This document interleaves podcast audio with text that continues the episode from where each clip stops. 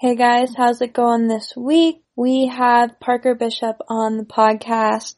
He is a good friend and I'm excited to talk to him. He's going to be talking about his career in Roseville, then his pathway to Northwood, and then he decided to go play ACHA right out of high school. He played for Stony Brook, which is a Division One program for ACHA, and his career came to an abrupt end. He had to retire a little bit early from the game when he had several severe concussions. Listen to him tell his story. He is there to help anyone that has any concussion problems or worries or anything. He's super easy to talk to.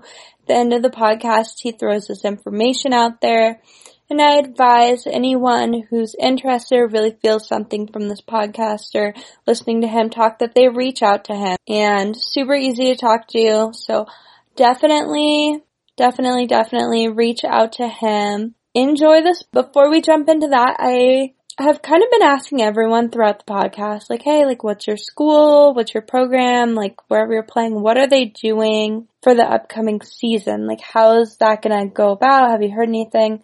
And so I decided that I would do a little bit of research and there's so many leagues out there. So I'm sorry if I don't touch on your league or your team, but here's a little bit of general information of what I could gather about the coronavirus and how we're going into, you know, our 2021 season. So here I am on USA Hockey website. They released an update Friday, July 17th. USA Hockey has announced that it has canceled a trio of disabled hockey events that were scheduled to take place this fall, including the USA Hockey Warrior Classic, which was set for October 8th through 11th, the USA Hockey Sled Classic presented by the NHL, scheduled for November 19th through the 22nd, and USA Hockey Special Hockey Classic set for December 4th through the 6th. They also released another update Wednesday, July 15th. USA Hockey announced it will not stage the 2020 World Junior Summer Showcase that was set for July 24th through the 31st at the USA Hockey Arena in Plymouth, Michigan. They also canceled all of the select camps for the summer. CAHA, which is California Amateur Hockey Association released on the 20th of July that they will not even be holding tryouts until October for all of their tier programs. They don't even think about playing in California club hockey until October. The NAHL is having all of their combine camps right now, so it looks like maybe they're looking at going on with their season as planned. Then the Western State Hockey League, their commissioner put out a statement saying that people really need to go support them.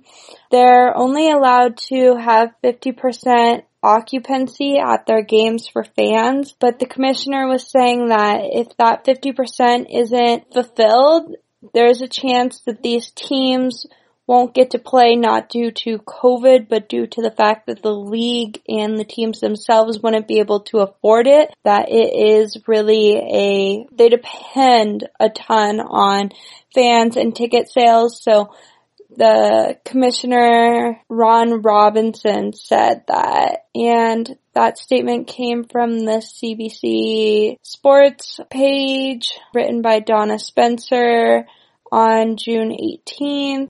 The USHL just released an article on July 10th and it states the United States Hockey League, the only tier one junior hockey league in the United States announces Friday it plans to start the 2021 season this fall with the intentions to play a full schedule. The board of directors met Thursday in the first of a series of weekly scheduled Zoom calls to review return to play protocols for the coming season based on the latest recommended COVID health precautions. So it sounds like the USHL is planning on just going for it, full schedule. I know also I didn't add in before, but the NAHL said that they're going for their full schedule also. Another update I found was Ashland hockey tournament. This article comes from the Wisconsin Prep Hockey website. This was released July 14th. It says that the Ashland hockey tournament had 13 people test positive for COVID after that tournament. The Ivy Leagues all Ivy Leagues did announce that they are postponing all sports until January. I have seen that some football teams though are going to try and play their games this fall says here on ESPN.com, Oklahoma moves up football opener versus Missouri State to August 29th. It's kind of wishy-washy. It's a little bit up in the air right now, kind of what everyone's doing. As we all know, everything's changing on the day to day. But I thought that you guys would like a little bit of update. I did think this was interesting that the football teams, some of the D1 football teams were trying to get themselves prepared for the upcoming season and it is just not going that well. Here's a quote from the ESPN website. It says latest news and updates on Rutger quarantine football team after six more positive tests. Saturday, July 25th, the Rutger, Rutgers Scarlet Knights have stopped all in-person team activities in quarantine the entire football program after six additional positive tests for COVID-19 were announced Saturday.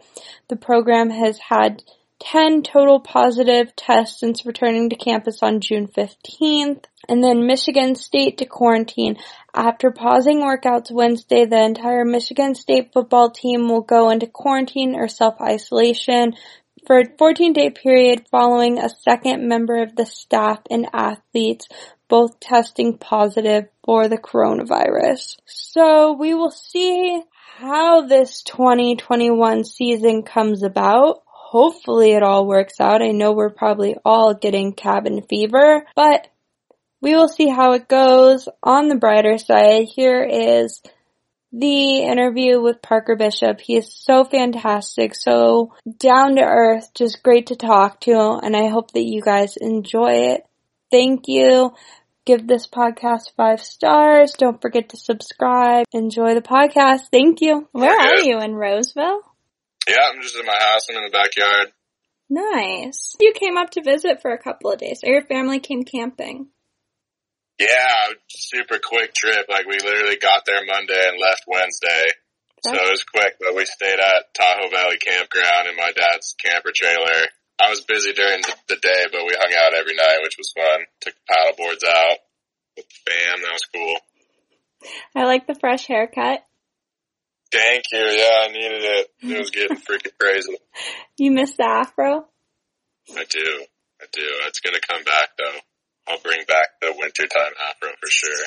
Do you know what you're doing in the fall? Do you have anything planned? I mean, we're gonna be doing some sort of teaching, just not regular. So we'll be online doing distance learning. I don't really know what it's gonna look like yet, but there's no way we start normally. But you're still with the school in Oregon? Yep. Okay. Just delayed my acceptance to the master's program in Spain for a year, so I'm still going, but next year. Craziness. Lots of stuff going on. How did you get uh, into playing hockey? How did I get into playing hockey? Well, I started out as a pretty heavy soccer player here in the Sacramento area and I just played competitively for a long time. And then one season I got a two new teammates and they were from Germany and their family was from Germany and they're big ice hockey players. And I got just got along with them mostly. And so I hung out with them a lot, started going to their games, watching hockey, playing street hockey with them in their driveway, like just messing around. So that was like my first exposure to the sport. And that was like probably when I was about 12, 13. So a lot later than most East Coast hockey players that get their start when they learning how to walk, basically. Damn, you started at 12? Yeah. Had you yeah, skated before? A little bit, but not really. I mean, I took some hockey lessons when I was younger, but I moved up rather quickly and I got to the point where I was playing with kids that were a lot bigger than me. So I kind of got scared because I was super young. So I quit for a long time and then I picked it back up as an early teenager. How'd you like playing in Roseville? Oh, it was great. I mean, I've had the opportunity to play in a lot of different places in multiple countries now. And to this day, my time in Roseville, that was probably the most pure fun I've ever had with the sport of hockey. Like I'm still in contact with multiple teammates from that team and that's not very common for a youth hockey team. So I loved it. Carry a lot of love for that sport or uh, for that team specifically, just because of how much fun it was and just stress free. That's unreal. I heard you got to be a captain while you were there. Yeah, somebody came up with the crazy idea of giving me the C. So that was really fun for me. It gave me like my first opportunity to like really be a leader. I mean, it was different because coming from uh, Roseville or Sacramento, there's no high school hockey, so you're just doing everything club hockey. And I mean, I wasn't very involved in any of the schools that I went to other than just going to classes. Didn't play any sports. I would have to still take PE because I wasn't an athlete, right? All that stuff. And so playing for the club was awesome, but definitely a lot different. It is kind of bizarre playing hockey in California. I remember like no one really did it when we were younger. My whole high school, I think, had me, Michael Kahn, Corey, and like maybe two other people out of like all of Foothill. Okay. Kind of crazy. Yeah. Yeah, well, that, I mean, it was even less where I was at. The schools I went to, I was, I was the only hockey player. I didn't really know anybody else there was actually one other kid I knew at my high school before I went to, to New York that played hockey and it was literally us two out of the school of 2000. That's insane. Yeah. So how did you find your way to Northwood? Started with the coaching staff here at Capital Thunder in Roseville. Our coach, Mike Duye, was from state New York, like Ithaca type area, Syracuse, all that stuff. So he actually organized a complete trip for our entire team to fly out together from Sacramento, flying to Albany, and we ended up doing a whole tour of a bunch of different prep schools. I gotta remember, it's been a long time. We, I think we did four schools. We did Hoosac first, and then we did Northwood, which is where I ended up going. Uh, we'll get into that. And then we did, uh, NSA, National Sports Academy. And I think they folded. I don't think they're a thing anymore, a school or a hockey program. And then Albany Academy. And so we had the opportunity to fly out there and we played some of the schools. We didn't play Northwood because their team was traveling at the time. Um, so we just toured the school and I ended up flying back couple months later to do a shadow day and follow a student around to their classes and see what a day of school was like and everything. And I was just in love. I loved it. It was the best. Like just a hockey player's dream. All you do is have access to the best gym, high school gym that I've probably ever seen. so you get to train all the time and then you get to skate at the Olympic Center, which is uh, a dream, obviously. At that point, did soccer start to take a little backseat? Oh, absolutely. Yeah, it didn't take more than two years for me to completely ditch soccer. It just got to the point playing both sports competitively. I was traveling around so much that my parents nor I could sustain that pace. It, would, it got to the point where I would have a game, a morning game in Sacramento, a soccer game, and then I'd have a hockey game in San Jose that night. And so I'd play the soccer game all day, and then we'd rush and drive, and I'd change in the car into my tracksuit, the hockey warm up stuff, and then I'd run into the rink and warm up for the next game. You can only do that for so long, so it didn't take me long to ditch soccer, and then I'd say by 14 I was only playing hockey. You won a championship at Northwood though for soccer? Uh, yeah. So it was funny because uh, at Northwood, every student, even the non-athletes, you have to be, everybody's three sport athletes. Mm-hmm. So you got to pick up some sort of activity that the school offers. And so I played soccer in the fall, which was a super fun way to get to know kids before hockey season started and you started hating each other because you were fighting for spots on all the different teams. So that was, you started out with soccer, which was great. And we actually, so I was one of the only ones with like previous soccer experience and coming from California, it's basically like East Coast hockey. California soccer is pretty killer. And so I was significantly better than most of the average squad just based on the fact that they never really played soccer until they got to Northwood.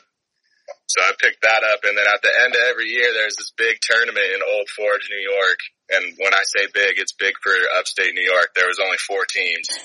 so the first game is the semifinal.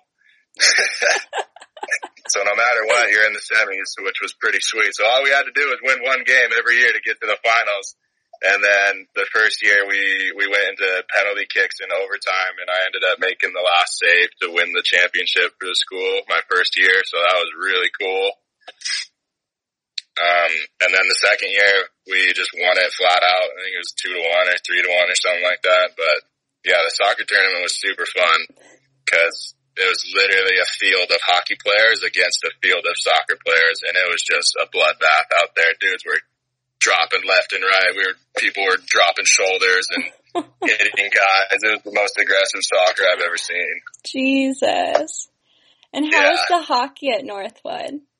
It was great. It's even better now. I mean, but for me, coming from double A California hockey, going to a place where I mean, everybody I knew was a triple A East Coast hockey player coming from different clubs. And so I came in pretty intimidated, to be honest, coming into the East Coast hockey scene and the prep school hockey environment was a big learning curve for me. But I mean, I hopped right in it and just fit right in and, and the coaches were, were pretty great my first year, second year but they just really invest in the players. All you do really is just go to school and play hockey. There's really not much to it. so you've mentioned something to me in the past. Can you talk about how your prep school and like the college counselors kind of pushed you straight into college and didn't really acknowledge the whole junior process? Yeah. Well, I wouldn't say they didn't acknowledge the junior process, but at the time where I was at in Northwood, if you weren't an NHL prospect. They didn't really care to push you, push you on. So I was left on my own to figure out my next steps. I mean, juniors was like, I had offers to go to camps and everything, but it got to the point where I had applied to a bunch of schools and I was getting responses from there and I had only gotten invites to camps. And so I was scared that if I said no to these acceptances for school, and then I went to these camps and I got cut from all of them, I would be out of school and I would not be a hockey player. And that was like worst case scenario for me. So the college counselors at Northwood, one of them he was actually incredible. He helped me find Stony Brook. His name's John Spear. He still works at Northwood, but he helped me out a ton and gave me a bunch of different options of, of club hockey programs that were still very competitive, specifically D1 ACHA programs. And then that's where I ended up finding Stony Brook and just sent the coach, sent the program a little highlight video that my brother made me from the Northwood tournament and then just took off from there and then went to a visit. And so yeah, it was a quick transition, but I ended up being a 18 year old freshman on a, on a college hockey team where the average age, I mean, when I was there, I was 18 and my first year there was a senior that was 25 and so it was a big change coming from a little high school boys game to, to the straight men basically. I bet. It, do you think that's the only thing that kind of separated you from the players that went in after juniors? Is the age thing? Yeah. I mean, I definitely felt I had the skill and I mean, it showed I got a bunch of playing time my first year, which was fortunate. I mean, definitely had to work for it and earn it, but I was put myself in a position to get a bunch of ice time as a freshman. Won a couple awards my my rookie season, which was really cool. We ended up making it to the ACHA Frozen Four. It's not as legit as the NCAA Frozen Four, but it was still an awesome experience as an 18 year old to make it to the national tournament and then to make it to the top four in the country. So I wear that proudly. In my first year, I mean, I think that was the best hockey team I ever played on was my freshman year at Stony Brook. I, just some of the players that were there. We had my freshman year, we had the MVP of the entire league, JT Hall. That kid is, I think he's the best player I've ever skated with, to be honest. he's just so freaking good. Sees the ice, hands, vision, everything. Hell yeah, that's unreal. Would you advise other people to go play ACHA? Yeah. I mean, it it's such a case by case thing for each player, but for me, coming from a top 10 ACHA program, the top 10 teams in the ACHA Division 1 are, are legit and can compete with any NCAA Division 3 team. And I'm very confident in saying that just based on the talent that I've seen.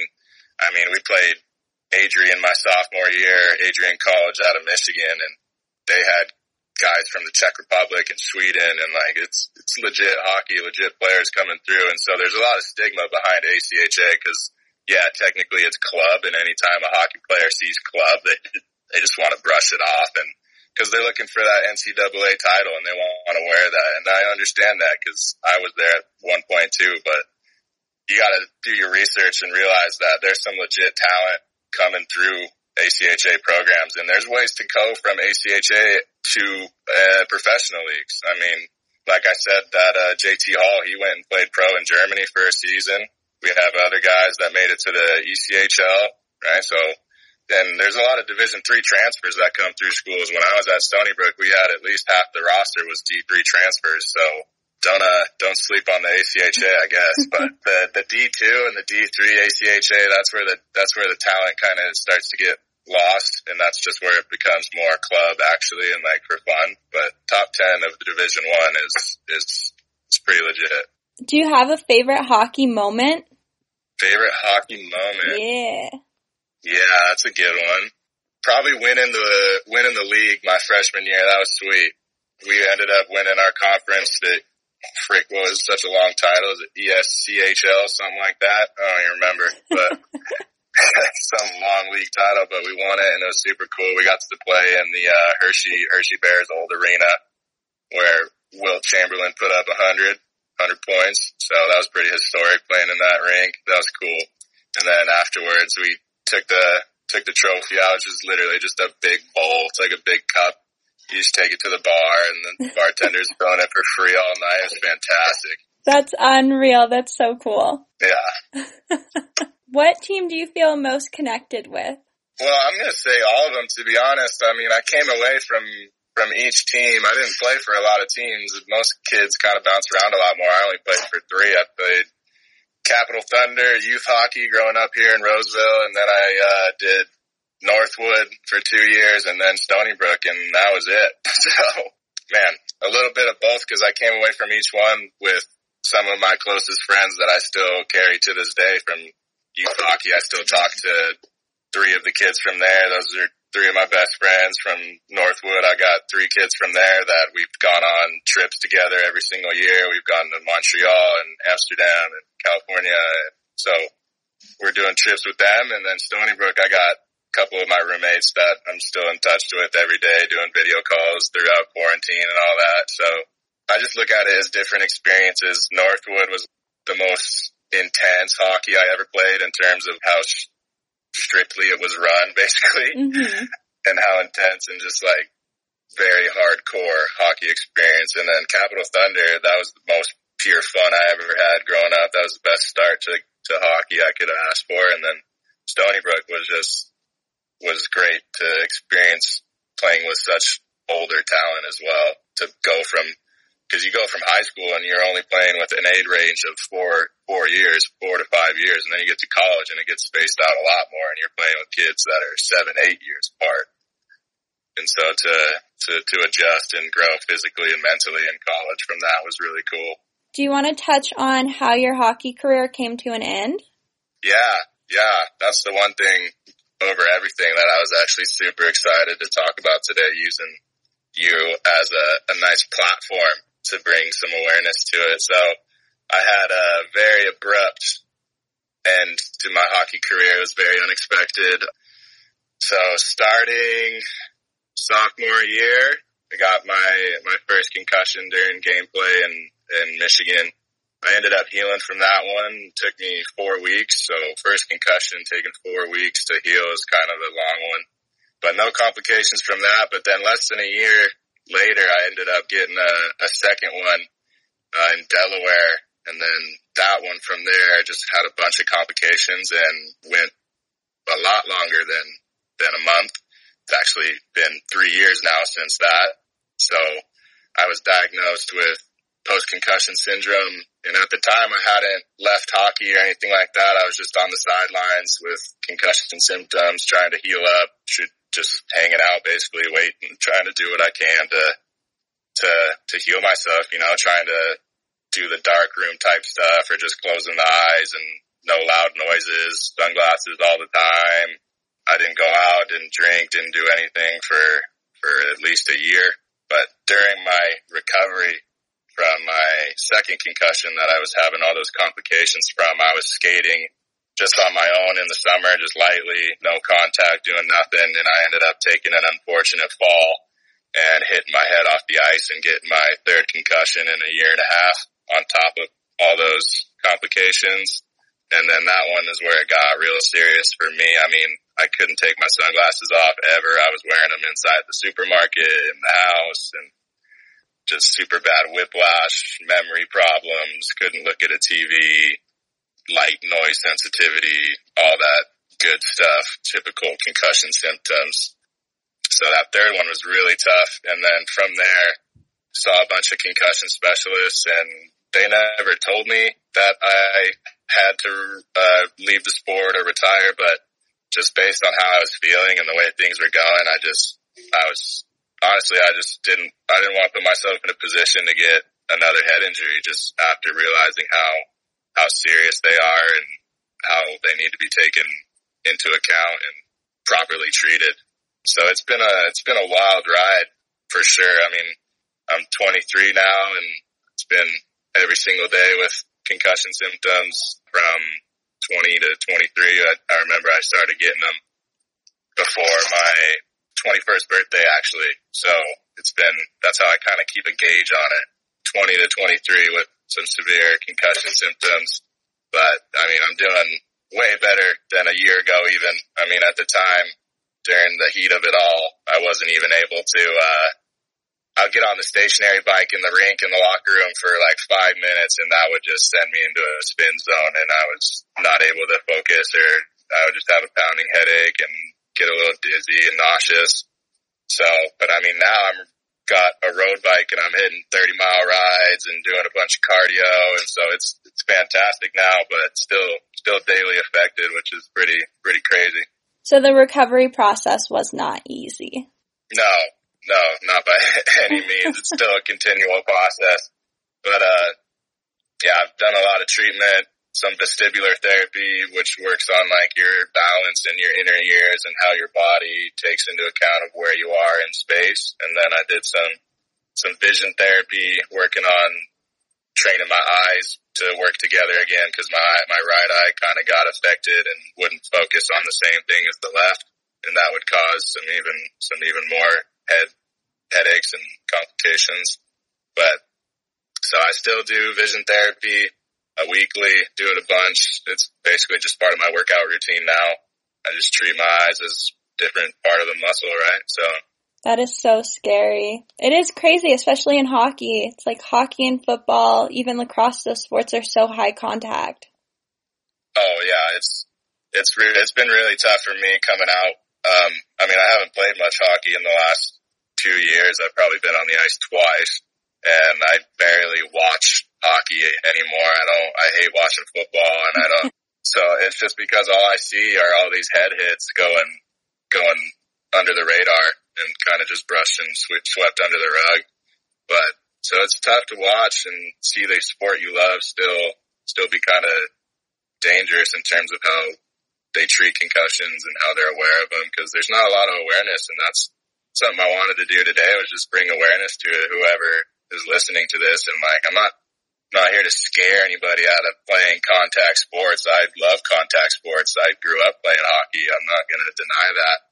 But I feel like there's a long way to go in terms of how we recognize and understand and properly treat concussions. I mean, mm-hmm. my whole 10, 12 years playing hockey, I was never told once about what a concussion even is. You just, you just hear the word, think it's like another injury, but the actual definition for post concussion syndrome is any any concussion symptoms lasting longer than two weeks. So, oh, really? Okay. Yeah. So even even my first concussion was abnormal if you look at it because it took me four weeks. So like I didn't even take that into account. Nobody, nobody drew those lines for me together. So I had to look at that uh, at the end of it all and go, yeah, I probably should have waited a little bit longer until I hopped back in and played. So, but the, the biggest thing that I would want people to know is just you don't need to be afraid of concussions, but you need to take them seriously and you need to get them properly treated. That was the biggest thing for me is there, there is good treatment out there and proper ways to heal yourself, but it took me about eight months to get in front of a doctor that actually tried to do something else than other than just push medication on me, push pills on me. And I was like, that's not a fix, that's a crutch. Uh, that's not what I'm looking for. I'm looking for lifestyle changes and like how to manage this because it, it took a, took over a whole mind of its own and it's a multi-web aspect thing. It affects emotional health, physical health, your mental health. It, it, it does it all. And it's literally because it's your brain. It controls your entire body, how you function, how you feel, how you think. Are you happy with your post hockey life? Oh yeah, yeah. it was really tough for a while. Just feeling, you know, I mean, a bunch of a bunch of post college grads feel this, just lost after graduation, not knowing what the heck's going to happen. And I just happened to stumble upon a profession that was actually the last thing I thought I was going to get into, which ended up being teaching. I graduated from Stony Brook in 2019 with a degree in Spanish language and literature, the minor in business, and graduating with the major in Spanish. That literally teaching Spanish was the last thing I wanted to do. I had no interest in it. And then I moved up to this tiny, small farm town called Lakeview, Oregon. And I moved up there because I got shoulder surgery to repair an old hockey injury and went up to live with my mom and my aunt and somebody came by the house one day and just mentioned that they had an opening for a for a Spanish teacher down at the high school. And so I literally walked into the district office one day in my slides, shorts, and my favorite Mac Miller t-shirt and my big old pillow sling, the shoulder surgery sling that they give you. And I was like, hey, well, I heard you guys are looking for a Spanish teacher and this this lady's eyes, the it was working there. Her eyes just got so big. She was so excited. And it's because this tiny little town, they don't get access to very many teachers. And I didn't know this until I started working there, but was super understaffed. They actually didn't even have a Spanish teacher before the year I was there. They did all online learning and it ended up what I found out from the students after teaching them for a couple days is that they didn't learn anything from that online stuff. They didn't know absolutely a word of Spanish and I had to teach Spanish 2 to kids that didn't learn Spanish 1 because they told me there was a glitch on the online class and they could just copy and paste, right click and translate. And so I was like, oh, I understand that. I was a college student. I did the exact same thing. So that makes sense. But I had to adjust very quickly and ended up teaching all years of high school. So 14 eight to 18 years old when I'm only 23. Very, very short age gap there. And then taught Spanish one and two. And then I also taught an intro to business class, which I was severely underqualified for. all I did was have a minor in business and then all of a sudden I was teaching business to high schoolers when I have never had a job that requires business knowledge. So that was interesting. It's a funny one. We had a good time though. I thought teaching was always in your plan. I didn't realize it was something that you just fell into. Yeah, no, literally was never part of the plan. I didn't know what I was going to do. I was just planning on doing whatever job, but in two languages, just with Spanish and the English. So I was like, I don't know what I'm going to do, but being bilingual is definitely not a bad thing in today's world. So especially Spanish in the United States. It's, it's everywhere here. Were you able to carry anything over from your hockey career into your professional career? Yeah, I mean, I, beyond school, I mean, school teaches you a little bit, but hockey taught me most of how to be a person, to be honest, and teaches you how to, to do things that are hard. You'd be surprised at how many people just fold when they're doing something that gives them the slightest bit of resistance or slightest bit of adversity. And that's the one thing that's I've taken away from hockey and even the training for hockey off the ice, like working out. I mean, I remember doing lifts up in Tahoe that were very dangerous now that I look back at it. way too much weight, way too much weight for a high schooler. But I mean, like, it didn't seem like it at the time because I never looked at it as too much or that's crazy. I looked at it as let's get after it and, and, and figure out how to do this. And so that's all I did every single day. I had zero teaching credentials. All I did was apply for a one year emergency teacher license. I got accepted for that. I had no qualifications and all I did every single day was figure it out. And that's what I did. I mean, I would work all day and then after that, I'd go home, work out, eat dinner, all that, and then I'd go back to the school every night. Literally every night after school, I'd go back from around 7 to 9 p.m. and plan for the next day. Cause I had no idea what we were doing the next day until I planned it the night before. And that's something my students will never know unless they just magically hear this. But there's some days I would make up the lesson as the bell was ringing for class to start. I'd be like, yeah, actually we're going to do this today. And I would just completely change it up and roll with it. so I think that's the biggest thing I took from hockey. And like, obviously the teamwork and communication is huge, but I just think dealing with adversity is something that most kids unfortunately don't learn unless they play. I mean, I don't know how else you learn it without playing competitive sports. So mm-hmm. there's another way. Let me know. No, I like that. I think that's um that was a really great answer. So what does the future hold for you? Well, now I actually have a little bit of an idea. Um, so I'm, I, I absolutely love teaching and that's, that's what I'm going to put my efforts towards for at least the next couple years. You know, that's what I want to do for a while. Um, I'm not sure how long, but that's what I'm going to be focusing my efforts towards for the next foreseeable future. But uh, I was, I'm going back teaching this year in Oregon. I'm picking up a new position. I'm now the ESL department head. I'm teaching English as a second language. So now I'm teaching both Spanish and English, both as foreign languages. So teaching Spanish to kids that only speak English and teaching English to kids that only speak Spanish. So that's going to be interesting. Very excited for that. But I was originally supposed to be in Spain probably in a few weeks, to be honest, but to start a master's program specifically for teaching teaching Spanish as a foreign language and I was going to go get that done in the land of the Spanish. That's where it makes sense. So luckily the program had an option where I could defer the acceptance. So I'm still accepted into the program. It's just for fall 2021 now instead of fall 2020 because 2020 is an absolute wash. Yeah. well, that sounds awesome. Sounds like you're on a good track and you know, your life might not involve hockey anymore, but sounds like it still impacted you a ton and you're moving forward with all the skills that you learned from it. Yeah.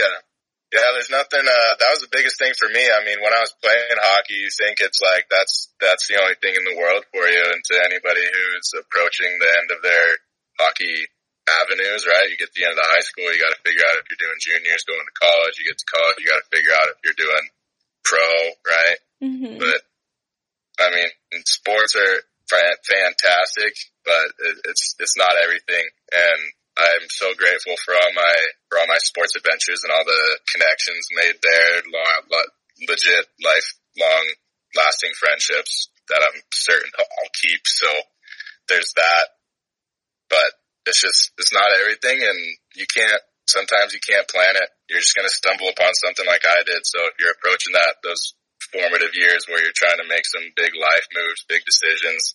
Just roll with the punches and see where it takes you. You don't have to plan anything because most of the times it's just going to fall in your lap. Love it. Well, thank you for letting me interview you. Absolutely. I'm freaking honored to be one of the first on here, even though I'm not the first. But one of the first, you're going to be episode 11. Right there. it's my new number. Yeah, but that's great. That's great. Thanks for letting me share. And if anybody needs to reach out with concussion recovery and needs help looking for doctors or treatment and stuff like that, can somehow get a hold of me, Parker Bishop 14 on Instagram and Twitter. Can DM me. I'm always open to helping people with that just because I know how hard the road can be and it's, uh, still, still a battle for me to this day. So I know what's going on if you need to, need to vent. That's all I gotta say to end it. Thank you.